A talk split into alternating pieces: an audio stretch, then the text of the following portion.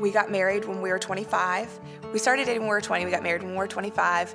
And then we had our daughter, I guess it was just before our year anniversary. Our oldest daughter was two years old when we found out we were having twins we found out we were having identical twins and they were high risk. They're higher risk than fraternal. We waited until we were 24 weeks and we were admitted back to the hospital so that I could wait until the girls were born. Our goal was to get to 28 weeks and we did pass that. We got to 29 weeks. I couldn't feel the babies move typically, but I just had a bad feeling that there was something wrong. Something just told me, let your doctor know, let them check them, and if it's nothing, then it's nothing. So they came in, they did another ultrasound, and Janie passed the test, and Ellie did not. And at this point, it was code red. We are going for a C section and taking these two little two and a half, three and a half pound babies out. And they both made it. And I remember being in the hospital and praying the prayer that everybody prays, whether you believe or you don't. And mine was, God, if they're just gonna be okay, I promise I will seek you or find a church or at least give it a go. I did learn that Forest Hill was a huge church, and I was like, yes, I can just slide in, nobody's ever gonna notice me. And if I don't come, nobody's gonna notice I didn't come back. The only times we ever attended church was for Easter, for Christmas, or something more forced. Each holiday, um, like I said before, it was Christmas was Santa, Easter was the Easter Bunny, and that was it growing up. I went every Sunday, and then I got a little more curious as I got comfortable and learned about Starting Point and thought, oh, maybe this is where I can ask those questions. Maybe this is the place that I'm going to be able to stump them. So we went in. I didn't even know how to open a Bible and turn to anything in a Bible. So that was also another awkward point. But they were so ready. They gave us a Bible and did those basic steps with us. And it did feel even easier just to get that one hurdle over with. Um, after starting point, I felt like I wanted to be more involved in our church. So I started volunteering at the kids check in on Sundays. Um, and at that point, I felt like I was ready to find a life group. And at the same time, I was asked to lead a first grade girls life group. Um, so I just went for it. And it was another, I felt like it was another safe place for me to grow and ask questions. A couple months into life group, I knew that I was ready to be baptized and felt like I was ready to be all in. Um, I felt like my, my doubts were lifted along the way. I don't think there was just one certain moment when it just clicked. Um, I think I was more at a point where I didn't need the physical proof anymore. I just had faith in my heart at that point. So I listen to worship music now, and I'm doing all these weird things that I thought was so weird before I went to church. It's part of my life now. I am that weirdo that goes to life group. I'm the weirdo that goes every Sunday and volunteers. I love worship music, and I never thought in my life I would ever say that. But it's true, and um, it makes you laugh a little, but also it makes you wonder where your next step is going to be. I feel like it's my first Easter, really without the bunny. It's funny how things change and God changes you.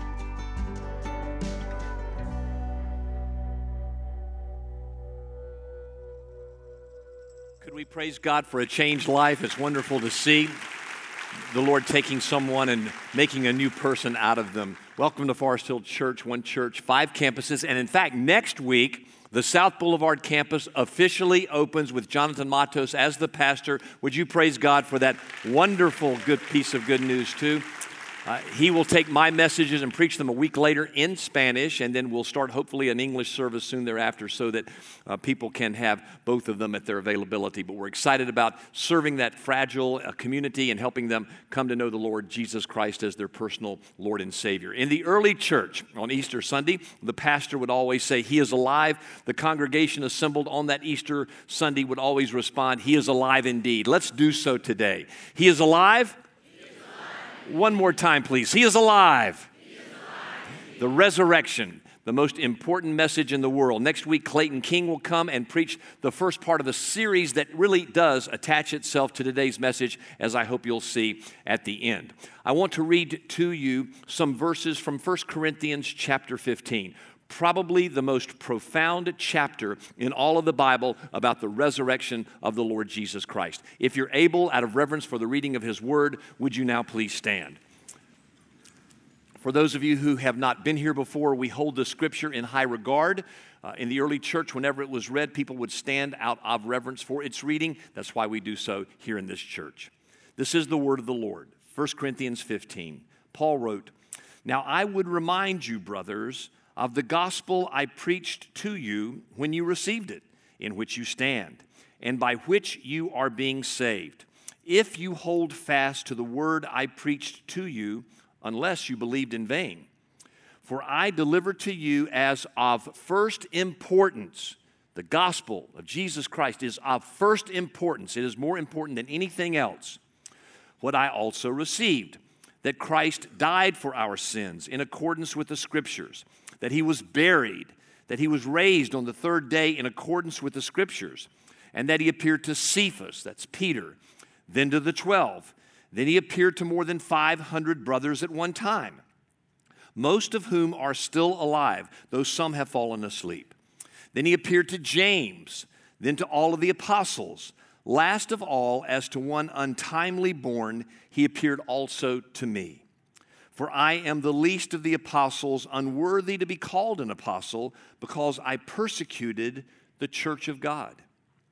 Then in verse 13, but if there is no resurrection of the dead, then not even Christ has been raised. Verse 17, and if Christ has not been raised, your faith is futile and you are still in your sins. Verse 19, if in Christ we have hope in this life only, we are of all people most to be pitied. And verse 32, if the dead are not raised, let us eat and drink, for tomorrow we may die. The word of the Lord. You may be seated. The most important event in all of human history is the resurrection of Jesus Christ. When his resurrection power enters the hearts of people and they form the church and they move into the world, the world has changed. That's what happened in the Greco Roman Empire. As these bands of Christians formed churches all over the Roman Empire, things like the equality of women happened in the Roman Empire. Children were no longer aborted nor cast aside, but were started to be adopted by Christian families slavery, that hideous evil that existed in the Roman Empire, slowly but surely began to be replaced with equality among all people. When people understand the resurrection of the Lord Jesus Christ, you understand it's the most powerful event in the history of the world. But if the resurrection is not true, Paul tells us in 1 Corinthians 15 three things happen. First of all, the Christian faith is futile in verse 13. There's no forgiveness of sins, there's no resurrection hope. Secondly, sins are not forgiven in verse 17. We live forever in our guilt, bitterness, and unforgiveness. Thirdly, Christians should be pitied above all other people, verse 19. I think in my own life, if the resurrection isn't true, that over the past three plus decades, I have used the time, talents, and treasures given to me for naught, for no reason. And if you believe in the resurrection and it's not true, you too are a person most to be pitied. It means that we've spent our life believing a lie. Therefore, verse 32 tells us if the resurrection isn't true, we should just eat, drink, and be merry, for tomorrow we may die we should buy the American lie of postmodernism, which is the basic belief system of our contemporary American culture. Postmodernism basically believes that you do what you want to do, I do what I want to do, and if somewhere we meet along the way, it's beautiful. There's no absolute truth. We believe whatever we want to believe, your truth is your truth, and my truth is my truth.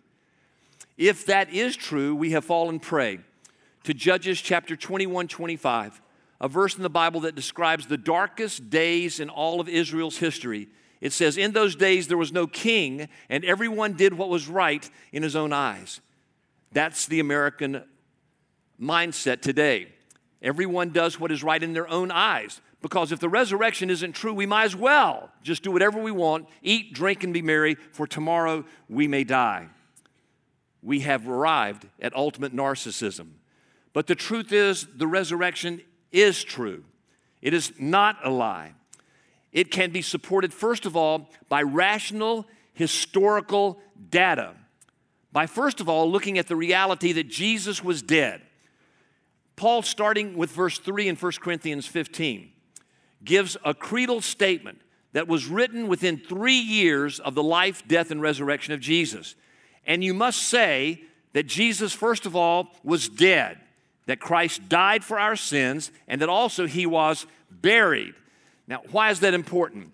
Because people through the centuries have tried to offer different perspectives to disprove the resurrection. One of those is the swoon theory. The swoon theory holds to the fact that Jesus went through a merciless scourging by the Roman guards, 39 lashes of a leather whip matted with bone and glass that bit into his back 39 times. Roman guards nicknamed that experience as intermediate death because most people died whenever they went through it. Jesus did not. His back would resemble hamburger meat after having gone through it. And then, as the swoon theory advances itself, he was nailed to a cross, his arms and his feet nailed in a position where he had to die by asphyxiation. Those six hours on the cross would basically cause his lung capacity to cease, and over time, he could no longer raise himself up to breathe and then exhale. Eventually, he would become so tired he would die from asphyxiation. That's why the Roman guards went to the base of the cross as the Sabbath approached and were ready to break the bones of all the three people on the cross, but did not Jesus' bones because, first of all, it was a fulfillment of prophecy that not one bone of the Messiah's body would ever be broken. But secondly, he was dead. These guards were experienced with death. That's what they did all day long. They killed people. He was dead.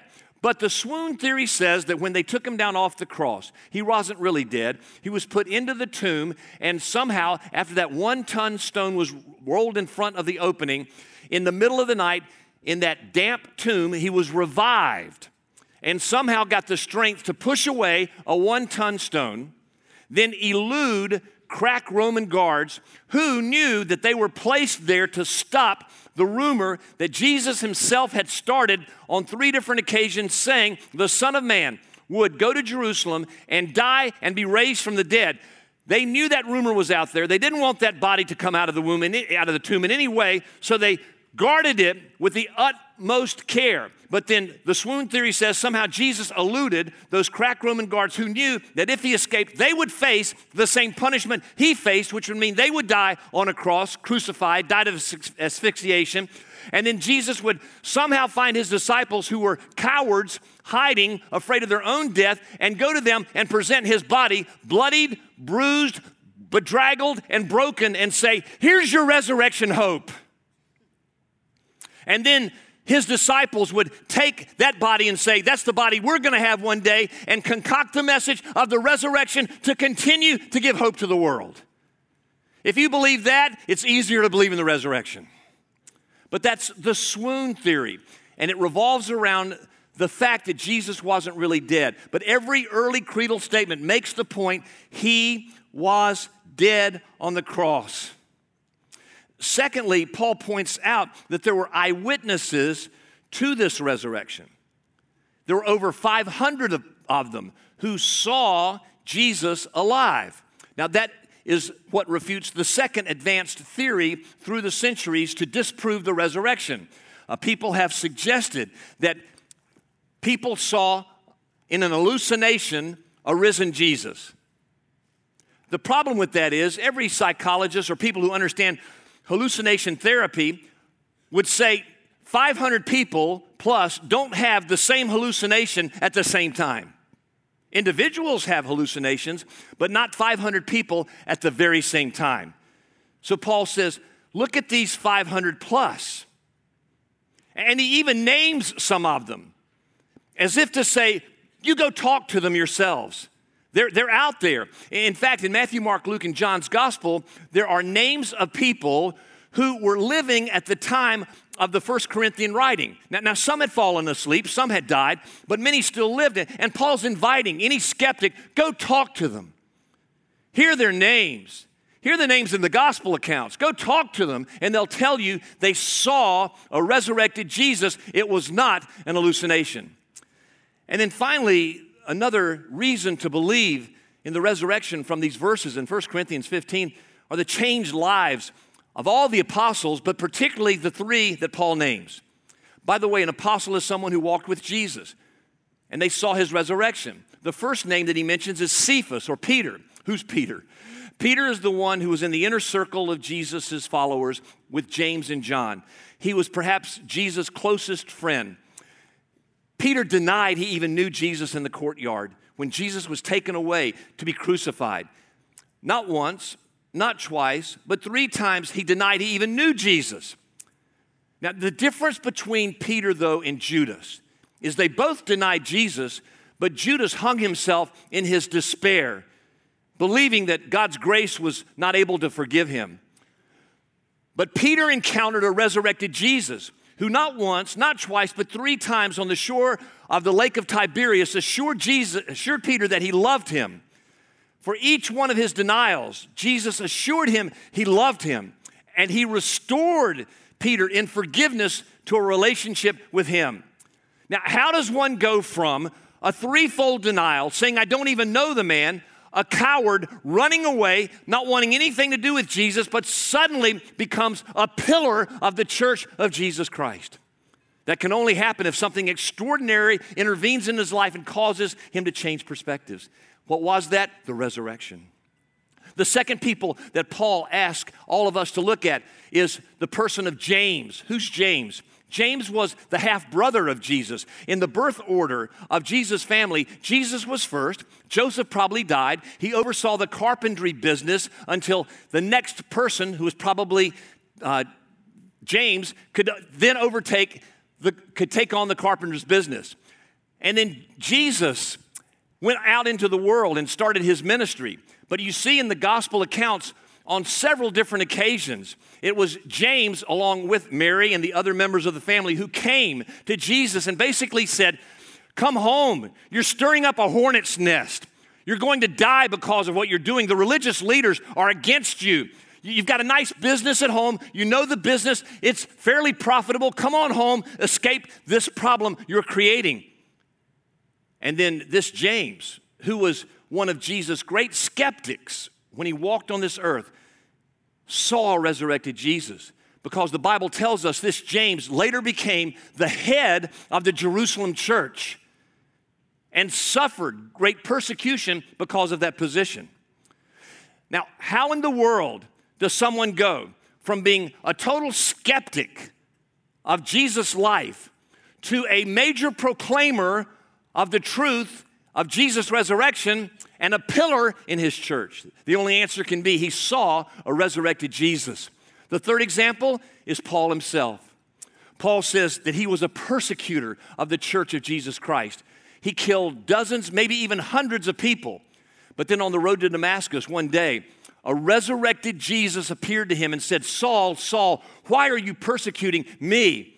And suddenly, this Saul of Tarsus becomes Paul, the apostle, who proclaims the gospel to the Western world. And the fact is, had he not turned west with the passion of the gospel on his breath, you and I would probably not be sitting here today. What changed Paul from a major persecutor of the church to the major proclaimer of the gospel of Jesus Christ? He says so clearly, I saw a resurrected Jesus. When you look at the eyewitness accounts of who saw Jesus alive, when you look at the changed lives of who saw Jesus alive, there can only be one conclusion Jesus was raised from the dead. Moreover, there's the empty tomb. The empty tomb. I love the story of Mary Magdalene telling Peter and John that the tomb is empty. And John in his gospel tells the story of how they both ran to the tomb, but John beat Peter there. It just like us to compare ourselves to other people? And John say, I'm a bit faster than Peter was. And Peter arrived into the tomb, and it says he looked inside and he believed. What caused him to believe? First of all, he looked at the grave clothes. It was as if those linen wrappings around the body of Jesus had collapsed and the body just was taken out. And then also, secondly, there was the napkin, which was used to keep the chin and the mouth closed. When someone dies, always their mouth opens. And the Jews put a napkin that forced the mouth to be closed.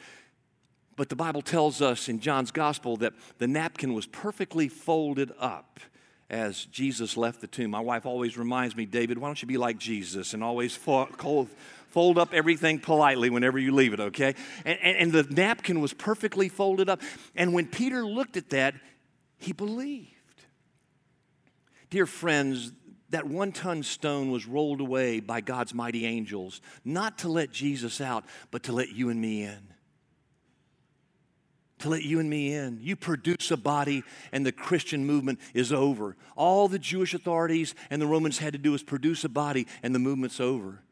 And moreover, let me ask you this question. These disciples who were skeptics, who suddenly became proclaimers of the gospel, why in the world would they make up the story of Jesus having been raised from the dead only then to have to suffer persecution and martyrdom themselves? It doesn't make sense. People don't die for what they know is a lie.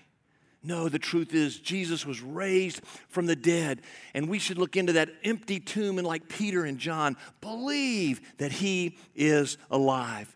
But not only is there historical data to verify the resurrection, there's also personal reasons to believe. Why? If the resurrection is true, that means Jesus' death on the cross, satisfying God's desire for the forgiveness of our sins to happen, is true. That means that when Jesus died on the cross, he took all of our sins upon himself, something he didn't deserve as the perfect God man, and then offers us the forgiveness of our sins, something we don't deserve because we're so sinful. Oh, dear friends, I'll lead the parade. I'm one who realizes, like Paul, I'm the least of all people. I'm the most unworthy of his forgiveness. And yet God gave it to me, he gives it to you through his cross, and the resurrection proves that the cross is true. If Jesus is just a mere man, he stays in the tomb, but you can't keep a good God down. He has to be raised from the dead if he's God. And he was raised from the dead. And that means that our sins are forgiven. Can you give God glory for that? Your sins are forever forgiven. You don't have to live in guilt and shame any longer. The forgiveness of your sins is true. Moreover, your greatest enemy is not ISIS. As horrific as the things ISIS is doing around the world right now, especially in Belgium over the last week or so, the greatest enemy that we're facing is not ISIS. The greatest enemy we all face is death. And the one who subjected this world to sin and the ultimate, consummate death reality, God Himself, is the only one who can unlock the door to let us be freed from death. And God did so on the cross. Now, no longer do we have to fear death. Death has been conquered, its sting has been overcome. We have the reality of the forgiveness of our sins and eternal life. If that's true, secondly, hope comes to all of us. No matter what we face, we face it with hope. Listen to these words from 2 Corinthians 4 16 through 18. So we do not lose heart. Though our outer self is wasting away, our inner self is being renewed day by day. For this light, momentary affliction is preparing for us an eternal weight of glory beyond all comparison as we looked not to the things that are seen, but to the things that are unseen. For the things that are seen are transient, but the things that are unseen are eternal. What does that mean? It means that no matter what you or I face in this world, we face it with hope. We realize that everything in this world is fading away, it's wasting away. And our present pain that we're going through is light and momentary in comparison to the glory of the resurrection reality we will know one day. Light and momentary. Say those two words with me light and momentary. Again, light and momentary. In comparison to eternal glory, you're going to get to heaven and be surrounded by the resurrection glory of Jesus, and all the stuff you and I have gone through will be quickly forgotten. It's light and momentary. 1 Thessalonians 4:13 says that we who are Christians do not grieve like those who aren't Christians. We grieve with hope. There's a huge difference. As someone who's walked with many different people in their last stages of life, I can tell you there's a huge difference between those who are facing death with hope and those who are hopeless. Those who have hope enjoy the reality of death because they know that's the porthole to be able to enter into eternal life. We had a lady here a couple of years ago, a missionary who loved Jesus with all her heart, soul, mind, and might.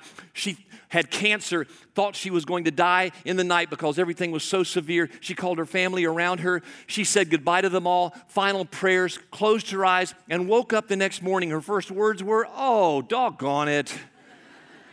Would you feel that way? Would you feel that way? Oh, doggone it. Still here. Still here. Light and momentary.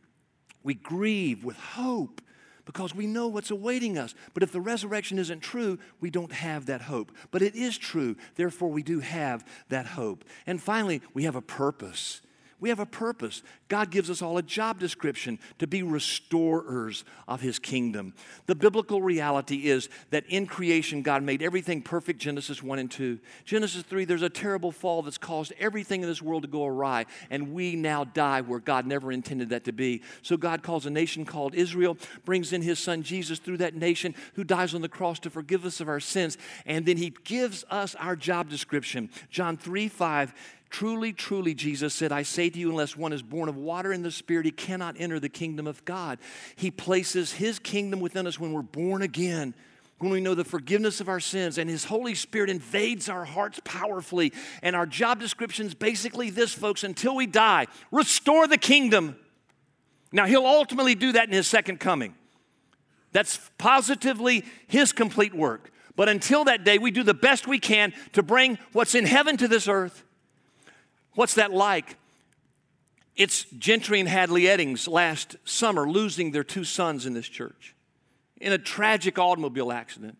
Then facing the guy who was on drugs, who drove the truck into the cars that killed their two boys, and they forgive him.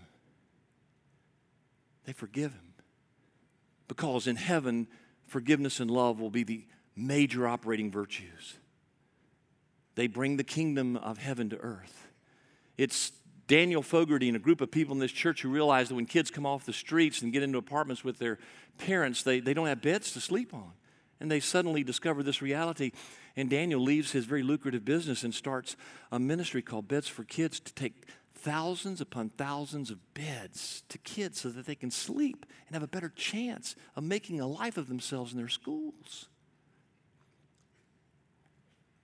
Your job description is to be a restorer of the kingdom until he comes again. Gives you purpose. Next week, Clayton King is going to begin our 13 part series on the kingdom of God. What it means to be a member of the kingdom, to advance his kingdom. And that'll launch a series that we hope will continue this resurrection weekend. Because the truth is, the resurrection inaugurates the kingdom of God. That's the reason we can celebrate it today. It's why it's not a passing historical question mark. It is the most relevant moment in the history of humankind. And I hope you believe that today because He is alive. One more time, He is alive. Well, then stand up and give God an uproarious ovation for the fact that He is alive, He is risen from the grave, He has overcome sin and death, we live in the reality of the forgiveness of our sins and the glory of God. We don't live in shame. We don't live in fear. We don't live in anything except His resurrection glory. And if you believe that, shout, Amen.